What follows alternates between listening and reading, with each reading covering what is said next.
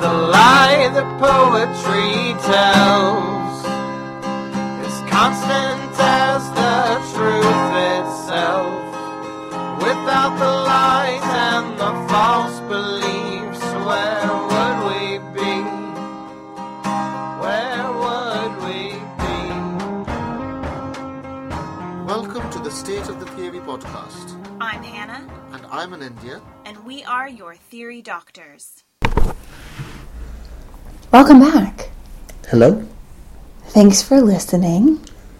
Um, what are we talking about today? Um, well, last week we talked about uh, children and childhood and who gets to be a child, and we thought it was a nice segue um, into a totally different topic About childhood. about childhood. Um, we're going to talk today about vaccines um, and the kind of the question around uh, children and health and science and pseudoscience. But we're coming at this because you recently were laid low by a childhood illness. I had chicken pox. You had chickenpox. And then Claire, my wife, also had chicken pox. There was a box on our entire house. Just to be clear, you aren't children. No. well, no. I mean, Not officially. not, officially. Yeah. But uh, w- We're know, children at heart. no, we are in our mid to late 30s and I had chicken pox. what was it like having a childhood illness as a grown up? Well, you laughed at me a lot. Well, I did. Because- so partly I laughed at you not because you got chickenpox, but because your parents are doctors. Yes. And I would have assumed, and also you have you tell stories about like family, like being Yes. around cousins Yeah, and yeah, like yeah. growing up with lots of kids around. And normally when you are around children, like I had chickenpox as a very young child because I went to daycare. My mom. Mm. worked full time, so I went to like nursery and then daycare and then preschool and whatever. So I had chickenpox because I was exposed to it as a child. Yeah. So I just would have assumed that Yeah. either you would have had it as a child, or at some point your parents would have vaccinated you. My parents don't believe in vaccination. I just don't believe that that's true. No, it's not true. I just Um, can't. I my- just don't believe that. My mum offered me vaccination, and I was like, "Nah, I, I won't get it. It'll be fine." How old were you? Probably last summer or the summer before. The point at which you contracted it and then it was incubating in your system. yeah. Um, no, it's so. Um, we we are. I mean, I was. Uh, we are both too old to have had the vaccine as as children. It wasn't. It wasn't a thing then. It didn't exist. Um, and I should have listened to my mum, of course. Always. We We should always should listen always to our our moms. This is your like weekly reminder that if you haven't listened to your mom lately, do it. listen to your mum. Um, in terms of what it was like to have a childhood disease, it was really, really uh, interesting. Uh, in terms of the packaging of all the medicine and all the, you know, you Google, because when you first get it, you think this might be chickenpox, but you don't go to the doctor because you don't want to infect everyone. Uh, so you Google, you Google images, and of course, all the images you get are children. Um, Creepy. yeah, and you get like when after it's confirmed that it is chickenpox, and you get the gels and creams and whatever, and they all come with photographs of children on them, uh, because they're all targeted at children, and you know you you get uh, tips as to why don't you t- turn it into a game to see if you can join all the dots uh, of the of the box, and you're like, well, yeah, but I'm not five. you are not so easily distracted from your pain. Yes, um, but it was it was an interesting view, especially as someone who doesn't have children, and a lot of the world of children is a world we're not familiar with. Uh, it was interesting to see how, both in terms of marketing and in terms of um, uh, suggestions and advice and tips, it was it was assumed that these are illnesses that affect you as a child because they do. Yeah, and the the there's a long history, of course, of childhood illnesses, and I think one of the one of the amazing things about medical science Yeah. is that if you are lucky enough to be to have the capital to access uh, medical care, or if you live in a place where it's available to you, or uh, you are uh, provided it because the state deems you to be worth keeping alive. You know, if you are lucky enough to be in that position, then it means that you know you're more likely to live longer because Yeah. medical science has quite successfully eradicated step by step many of the childhood illnesses that have killed kids.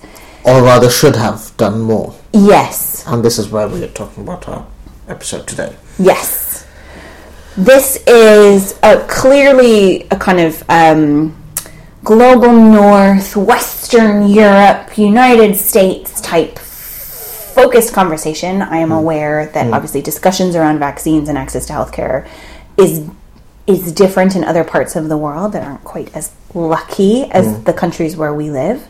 Um, and there are campaigns, of, of course, to kind of eradicate illnesses that don't that don't exist anymore in the hmm. countries where we live. So hmm. obviously, you know, that's the the kind of the post-colonial caveat here. Yeah. Um, but there is a really fascinating and has been for a long, long time hmm. debate around vaccines when I think there shouldn't be Yeah. because of course uh, what we should debate are things that you know political positions s- you know are for Yeah. uh, science that has been kind of verified and repeated and tested um, and and over a long period of time there has Yeah. uh, you know developed an expert consensus around that kind of science probably shouldn't be considered up for political debate You know, Um, climate change, evolution. yeah. Yeah. Yeah. I mean, and, and you can argue that birth control for women Mm. is effective. Mm. You know, biologically it's effective. Mm. We can also talk about the kind of historical injustices that were done by, you know, testing it without consent on you know Puerto Rican women patients for Yeah. example those two it, Yeah. the what the history of it the history and injustice and kind of racist inequality around it doesn't mean that the science itself hmm. didn't work hmm. what it means is that the scientists were engaging in racist practices in order to make the science happen Yeah. that that just because there's a kind of racist history of gynecology doesn't mean that the science of gynecology doesn't do stuff Yeah. and doesn't have an, Yeah. an effect on your body Yeah. you know they're not mutually exclusive hmm. Um, which i think is what the, the sort of history of science and science and technology studies has kind of tried to sort of get at Yeah. uh, the anti-vax stuff came about, of course, in the early '90s. The Andrew Wakefield paper. If you are not familiar with this, Andrew Wakefield was was and is he is still alive, a doctor. He isn't a doctor anymore, they don't think. No, he's been stripped of Yeah. his, but he's sometimes kind of referred to as a doctor, on, yeah, in yeah, various in forms. Um,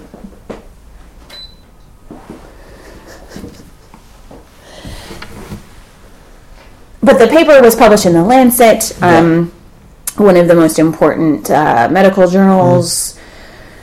He said that vaccines in childhood cause autism. MMR vaccine particularly. The MMR, measles, mumps, rubella. vaccine causes autism, um, and he this paper made a splash. It was peer reviewed, Hmm. published, you know, the the whole thing, and then uh, quite early on, other other doctors read it and thought this doesn't doesn't seem right. The science behind this doesn't seem particularly rigorous Because it was made up. because it was made up. explicitly actually made up.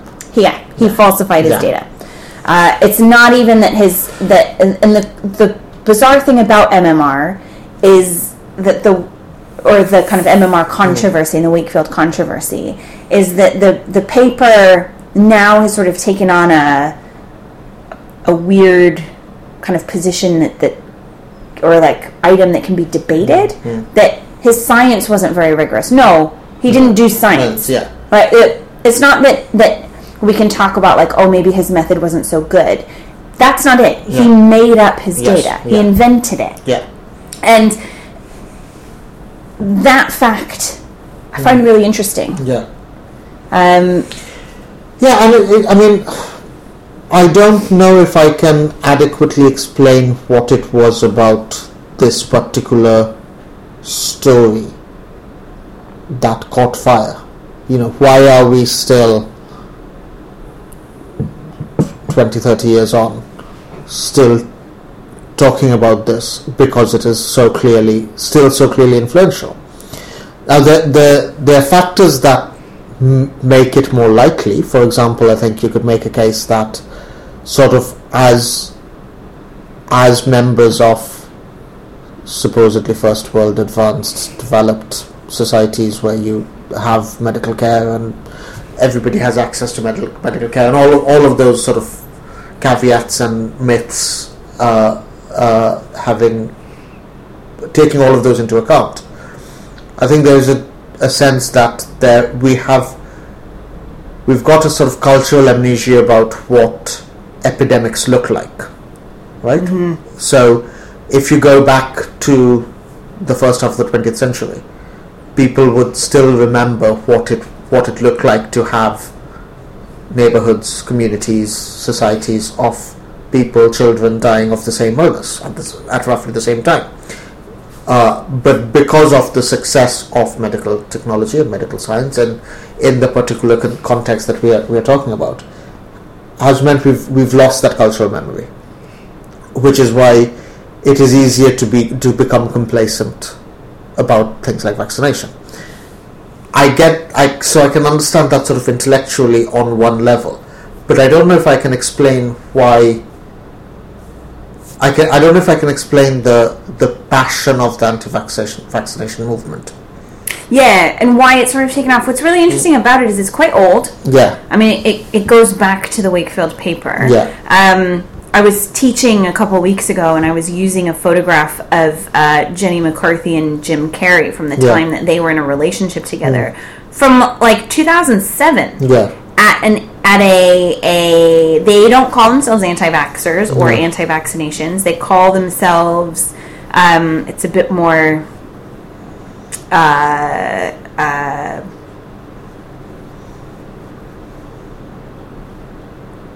fluid yeah, ambiguous. yeah, Um, but a kind of uh, freedom to decide your own Yeah.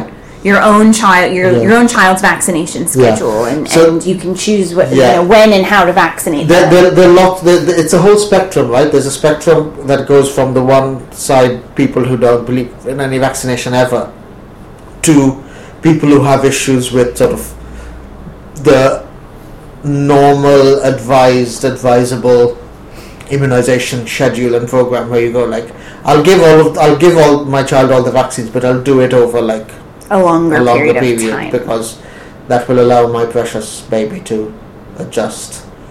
Yeah, and I mean the, the there's a few things at, at play, and obviously when we talk about when we talk about anti-science positions mm. or positions that that actively warp or mutate scientific and critical discourse in order to put forward views that that scientific consensus generally has debunked. It, there's less care when it comes to specificity. There's less care when it comes to to kind of what uh, Bruno Latour or even Heidegger might call facts. Yeah. Um, but and so it makes it more difficult to talk about. I think because it's difficult to pick apart all the different strands.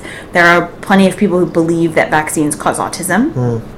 Uh, Jenny McCarthy, originally famous for being a Playboy model, but then went on to become a kind of actress slash entertainer in various guises.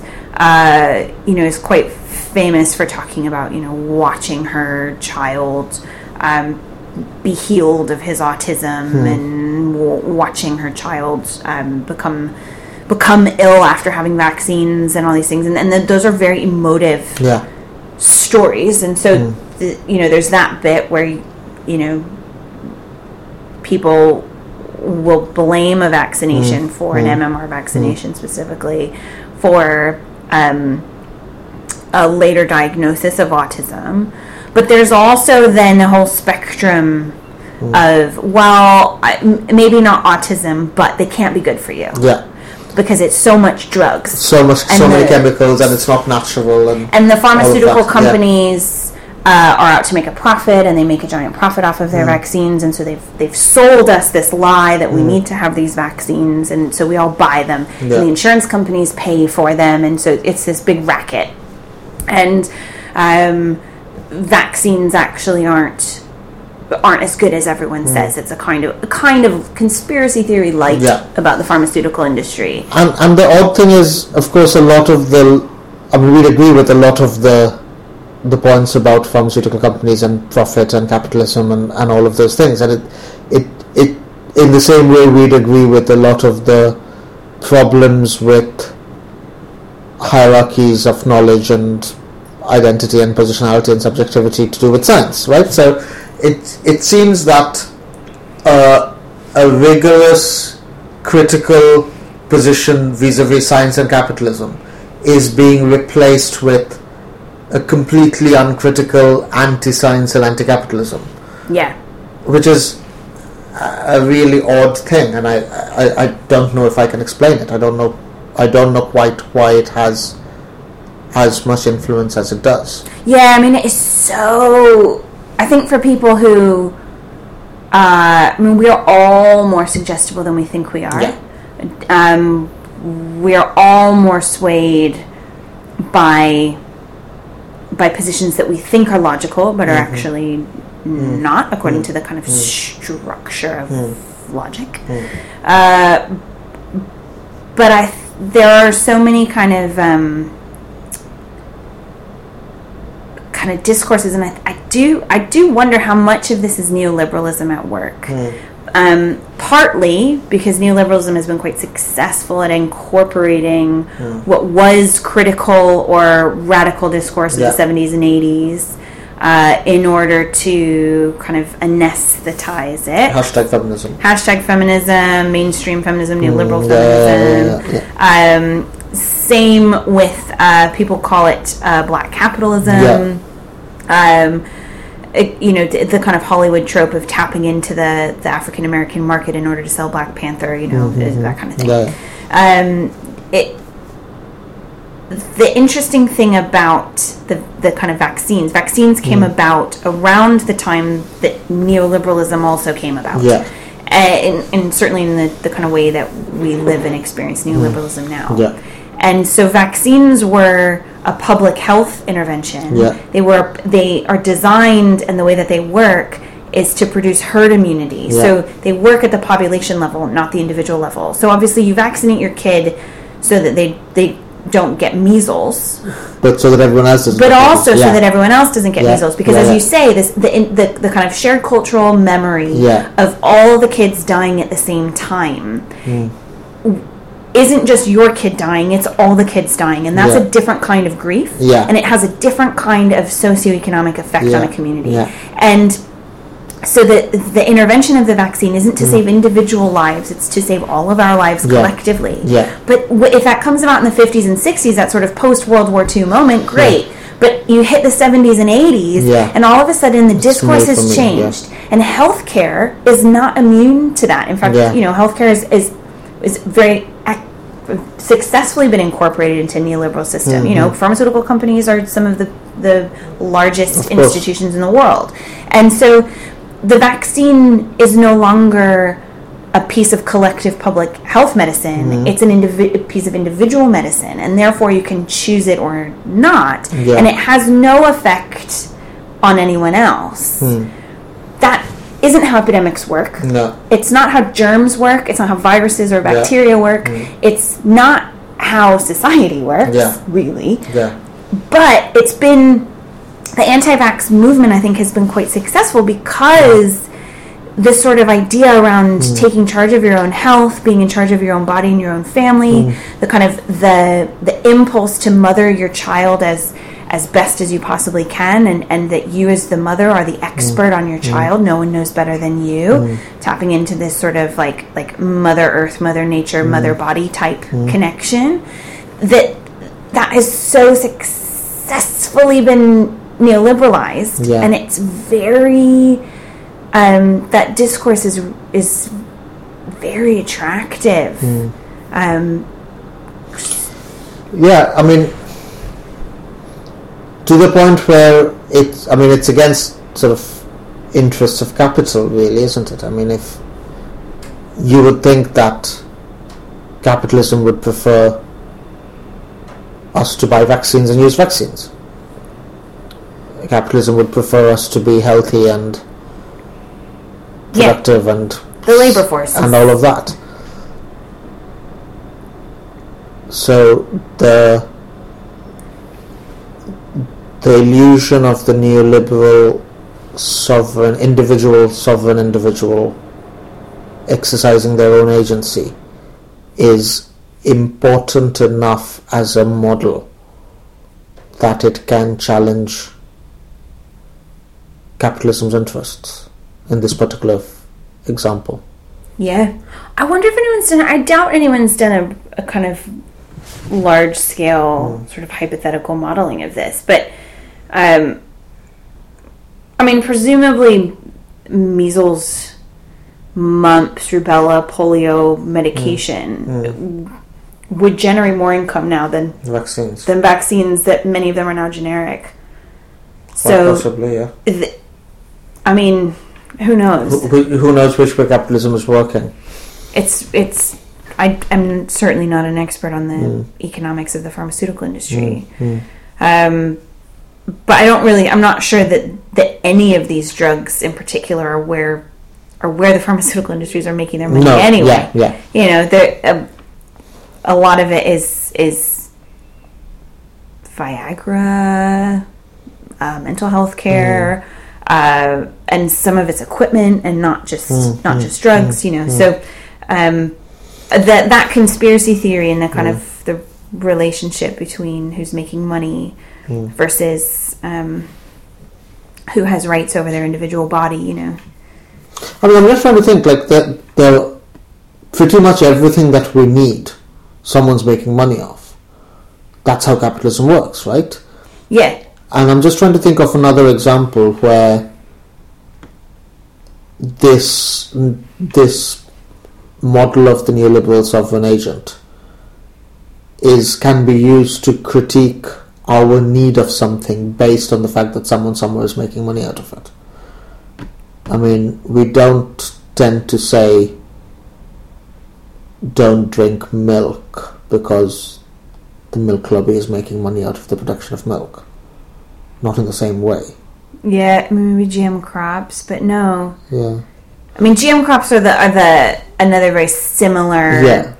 uh, similar debate Yeah. to the the vaccine Yeah. debate. I hate even calling it debate, you know, yeah. because It's not. Monsanto's evil. yeah. and GM crops have there are aspects of the way that GM crops are are hmm. are produced Yeah. that are bad for the hmm. environment. And hmm. Monsanto is a, a really powerful, very kind of dangerous company. Absolutely. But the the change in the genetic makeup of a crop in and of itself is, you know, scientifically a lot of the, the fears around it are, are have been debunked. And it's been. I mean, we've been genetically modifying crops since we've started yeah. growing crops. Yeah. Um, Yeah, and um, the, similarly with the vaccines, Yeah. the you know the the science itself was made up, yeah. and the um, but there's a, there's something interesting going on with social media as well, and this I think it relates to mm. sort of neoliberalism and the mm. the relationship between social media and, and its role in helping to construct the neoliberal mm. economic agent, Homo economicus, as Foucault called us. Um, it- Tom, my partner, talks about this a lot. That social media turns us into hyper individuals, um, like hyper hyper consumers um, of of online digital content, mm-hmm. like mm-hmm. content as mm-hmm. commodity, and the we've talked before about the social media bubble and its role in shaping the outcomes of elections. Um, its role in shaping political positions, um, and its its role in in kind of disseminating information or not, as the case may be. The vaccine stuff, the anti vax movement has really taken off in the last few years. Um, Yeah. It's been around since Wakefield, Yeah. but it's in the last kind of few years, it's really appeared um, online. And social media has done something really interesting to the information, I think, and it is um, not a good thing. I No. think we would agree. I think um, this is really speculative on my part, so it might not lead to anything. But I wonder if there is here, as there seems to be in most parts of our lives at the moment, a Brexit parallel. Uh, on the face of it, you would expect Brexit to be a pro, like the EU to be a pro business issue, right? That big business would want to avoid Brexit. And one of the things that has always confused me is quite how easily, apparently, we ended up in a situation where Britain is leaving the EU when big business generally gets its way. That, that's generally how capitalism works. And it's not until recently, given quite how awful a shit show Brexit has become, that I started thinking of Brexit as disaster capitalism. And I mm-hmm. wonder if there is a parallel here in terms of capitalism having figured out that it can do away with the measly amount of money that would be generated by getting everyone to have their vaccines and doing and being productive and figured out that there is a bigger more more meaningful profit to be had out of the series of disasters that would be caused by a widespread lack of vaccination Yeah, I mean, it kind of. It almost describes too much agency to capitalism, which is Yeah. not a person; it is a system. but systems have agency But right? it's an ide- It's in a sense, it's an ideology that that yeah is the the one that currently is yeah playing out. yeah um, and it has it has agency. I wonder though, because it's so pervasive, yeah if it's in some ways capitalism isn't. If if, we're thinking about it as as having some sort of agency Yeah. or, or figuring things out, yeah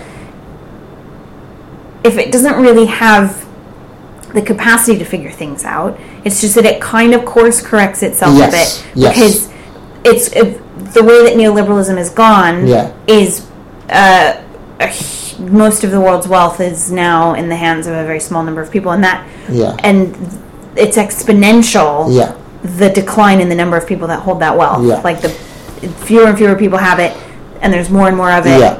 and it sits with them yeah and that isn't a sustainable it's not a sustainable system Hmm. so in order to course correct yeah it- the system isn't it's not choosing to do anything No, it's, it's just not, the most logical yeah, sort of yeah. next progression Yeah, I mean, that's what I was trying to say, yeah, capitalism yeah. except that whereas you know a, a kind of socialist perspective Hmm. would try and course correct capitalism by injecting a bit of socialist policy into the Yeah. state to kind of Yeah. redistribute some wealth and then and then recharge Yeah. the capital system that yeah, way. Yeah, yeah. I mean, that, that, that's what I think I was trying to say. I wasn't Yeah. saying that there is there is a capitalism sitting in a room that has decided we're gonna not have vaccines and therefore we'll make a lot of money. Although, according to a conspiracy theorist, there might be a capitalism sitting in a room. What would that capitalism look like? A white man in a suit, right? Yeah, yeah. It's the monopoly. Yeah. Yeah. Anyway, um, but and I guess that's the difference between a critical anti-capitalism and an uncritical anti-capitalism, right? Yeah. A critical anti-capitalism that recognizes systems and contingencies and uh, paradoxes and complications, and an uncritical capitalism that says big pharma bad, vaccines bad, chemicals bad, and and I guess that I mean along with neoliberalism, the other the other set of discourses that binds all of this together is this fetishizing of the natural Yeah. right? The the the uh, a particular uncritical humanism, and, and there's so many examples of this. You know, we've talked about uh, I can't remember whether we've talked about this in, in podcast, but you and I have certainly have chats about the the class blindness of the privileged blindness of the organic food movement, for example. Yeah. Uh, and I, We have podcasted about it Yeah. in our, our Jamie Oliver Sugar Tax episode. Yeah, and and that's an example of a kind of uncritical capitalism, Yeah. uncritical anti-capitalism. I mean, uh, which says GM crops bad, Monsanto bad. Therefore, we need to grow our own yeah. things, and whether that means that only the rich people can eat is beside the point because it's natural and anti-capitalist. Yeah. Yeah, I mean, geographer is one of the one of the the kind of contributions that Mm. political ecologists have made, uh, and then uh, aspects of cultural geography have picked this up. Is the kind of social and cultural constructions of nature, and how n- nature, especially in kind of a post Enlightenment context, uh, is comes out of the the new conceptualization of of the human hmm. and man as an individual that thinks of himself and it was always a him hmm. thinks of himself himself as separate from the environment around him and hmm. therefore he could study the environment. And the environment and man are separated and therefore we now have control over can can influence can um, intervene hmm. in nature and hmm. nature then uh, impacts on us hmm. but as a kind of foreign actor. And so so what is therefore made by man in a lab mm-hmm. or constructed by man uh, in a city is considered to be unnatural, artificial, or synthetic, and what is nature out there is separate, from, distinct from. yeah. And that, but in fact, that concept of nature is as much constructed Yeah. as the kind of built environment or the lab space or whatever course, it is. yeah. And the any sort of natural or kind of preference for the natural is a historical, apolitical, and denies a kind of far more complicated and Yeah. I would say more accurate relationship mm. between us and the mm. environment. We aren't separate from, Yeah. we are part of.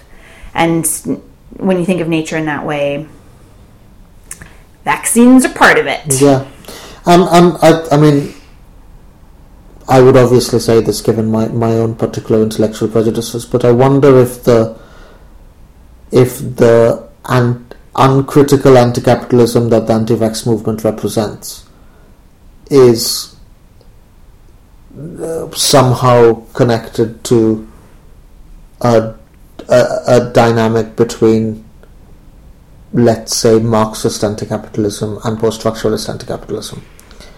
Right? So it's what's what's what we've lost is the material, the materialist aspect of of critiquing capitalism, right? Because if if it's all at the level of language and words and discourse, then the the material chemicals that are in the vaccine that will stop us from being ill doesn't matter because it's it's the discourse surrounding bad pharma that takes priority Yeah.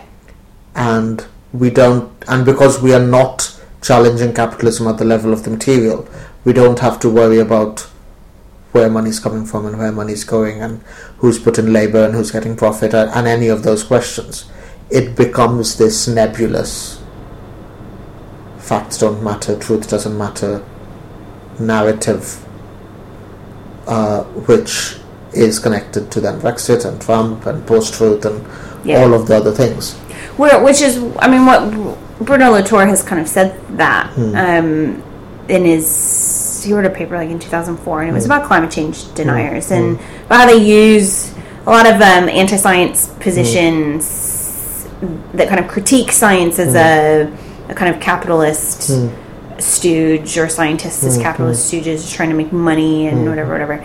Um, that climate change deniers use a lot of that language and they pull it directly from post-structuralist philosophy, and he, he kind of tongue in cheek, but also not inaccurately, he says in particular, there's something about us Frenchmen that they Yeah. really seem to like. Yeah. Um, and he, he cites a few. He cites um, he says Baudrillard and um, a couple others, but it, he he says everyone is kind of complicit. Everyone who kind of has, has engaged in a post-structuralist project is complicit. Latour. i i- you know, quite interestingly, I mean, he came up with like actor network theories, which has has kind of been been taken to its extremes in, mm. in cultural mm. cultural disciplines like cultural geography. Mm-hmm. Um, but he himself is quite interested in the material and his mm-hmm. his work and the, mm. his actual case studies and, and the Yeah. the context in which he's worked have, have been about the material world of scientific study and about the, the kind of creation of those material worlds as being a kind of like conglomerate of of agents and objects and spaces and ideas that have kind of come together to create really interesting, productive, but historically constructed scientific spaces, Yeah. like a lab or a hospital or um, uh, like even like like if you think of the Large Hadron Collider, Yeah. the the space of, the, of that Yeah. particular piece of technology, for Yeah. example, it is a it is a, a material Yeah. Fact. It's Yeah. a material reality. Hmm. And he said that one of the interesting things about science and technology studies is that everyone who works in that field recognizes the fact of an x-ray machine. They hmm. recognize the hmm. the fact of a drug. They recognize the kind of fact of of a, a chemical process or a, an invention, right? You, the the computer as an as a material object which follows a particular logic mm. due to its construction and the kind of physical world that, mm. that mm. limits the possibilities for it. They are they are taken as fact. They are the starting point and they're taken as real. But outside of science and technology mm-hmm, studies, mm-hmm. this post structuralist impulse to critique capitalism at the level of language is the dominant way of thinking about it.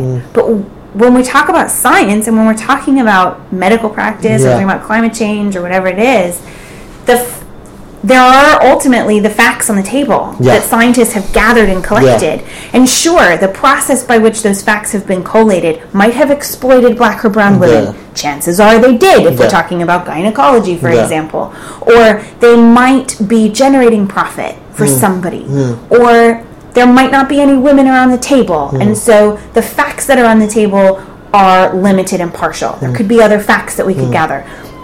But they are still facts. Yeah. They are still items and objects on the table. Yeah. And it's it comes back to that material thing, isn't it? It's the, the Yeah. material importance of the fact that isn't it isn't a fact it isn't at the level of language and discourse.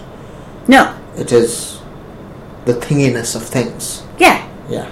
He uses um, Heidegger Yeah. to talk about it, and he mm. the, the middle of that paper is quite challenging mm. if you're not familiar with Heidegger. But he uses Heidegger to talk about, mm. you know, the, the fact that there is a fact, Yeah. and the the fact has certain characteristics, and we Yeah. can recognize it as a fact, and we can sort of engage with it, and it can prove to be the starting point.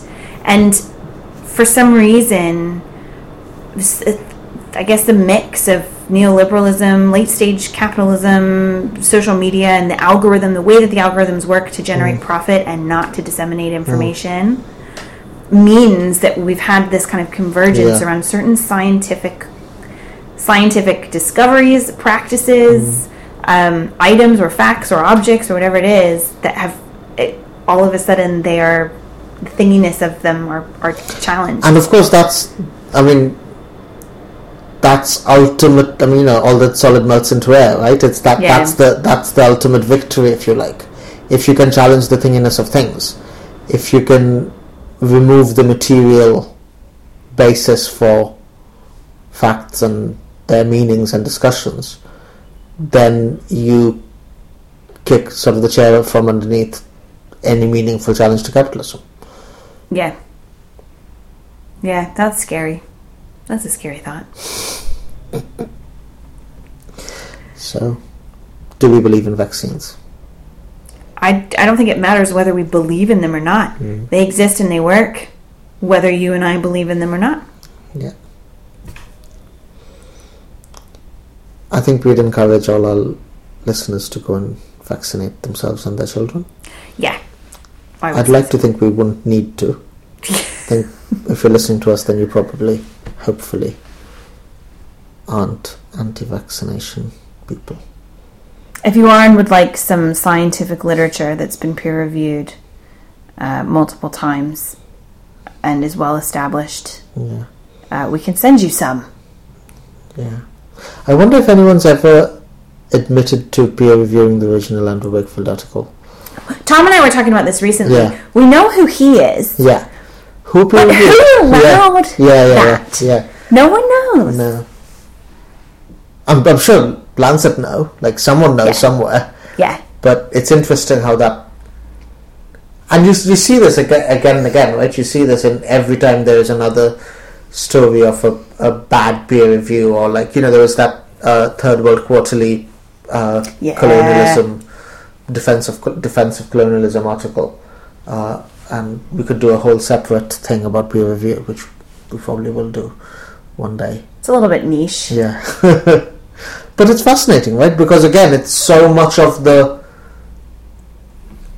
you f- you find yourself as a materialist critical thinker in a really odd place because you accept so many of the issues with the hierarchies of peer review in the same way you accept so many of the so many of the issues with uh, a capitalist industrialized commodified healthcare system or you find you, you you accept so many of the problems of the iniquities of capitalism without being able to support so much of the thinking that is apparently as a result of that Yeah.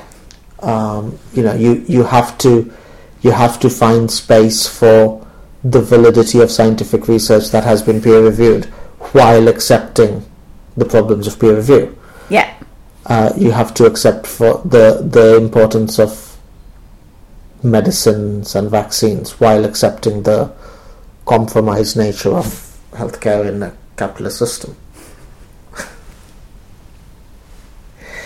uh, this wasn't a cheery episode either, was it? Really? No.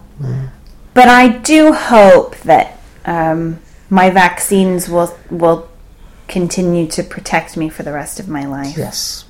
And I hope I'd never get chickenpox again. It is possible to get it twice, but Oh. that would be particularly unlucky. oh, so unpleasant. Yeah. Good. Okay.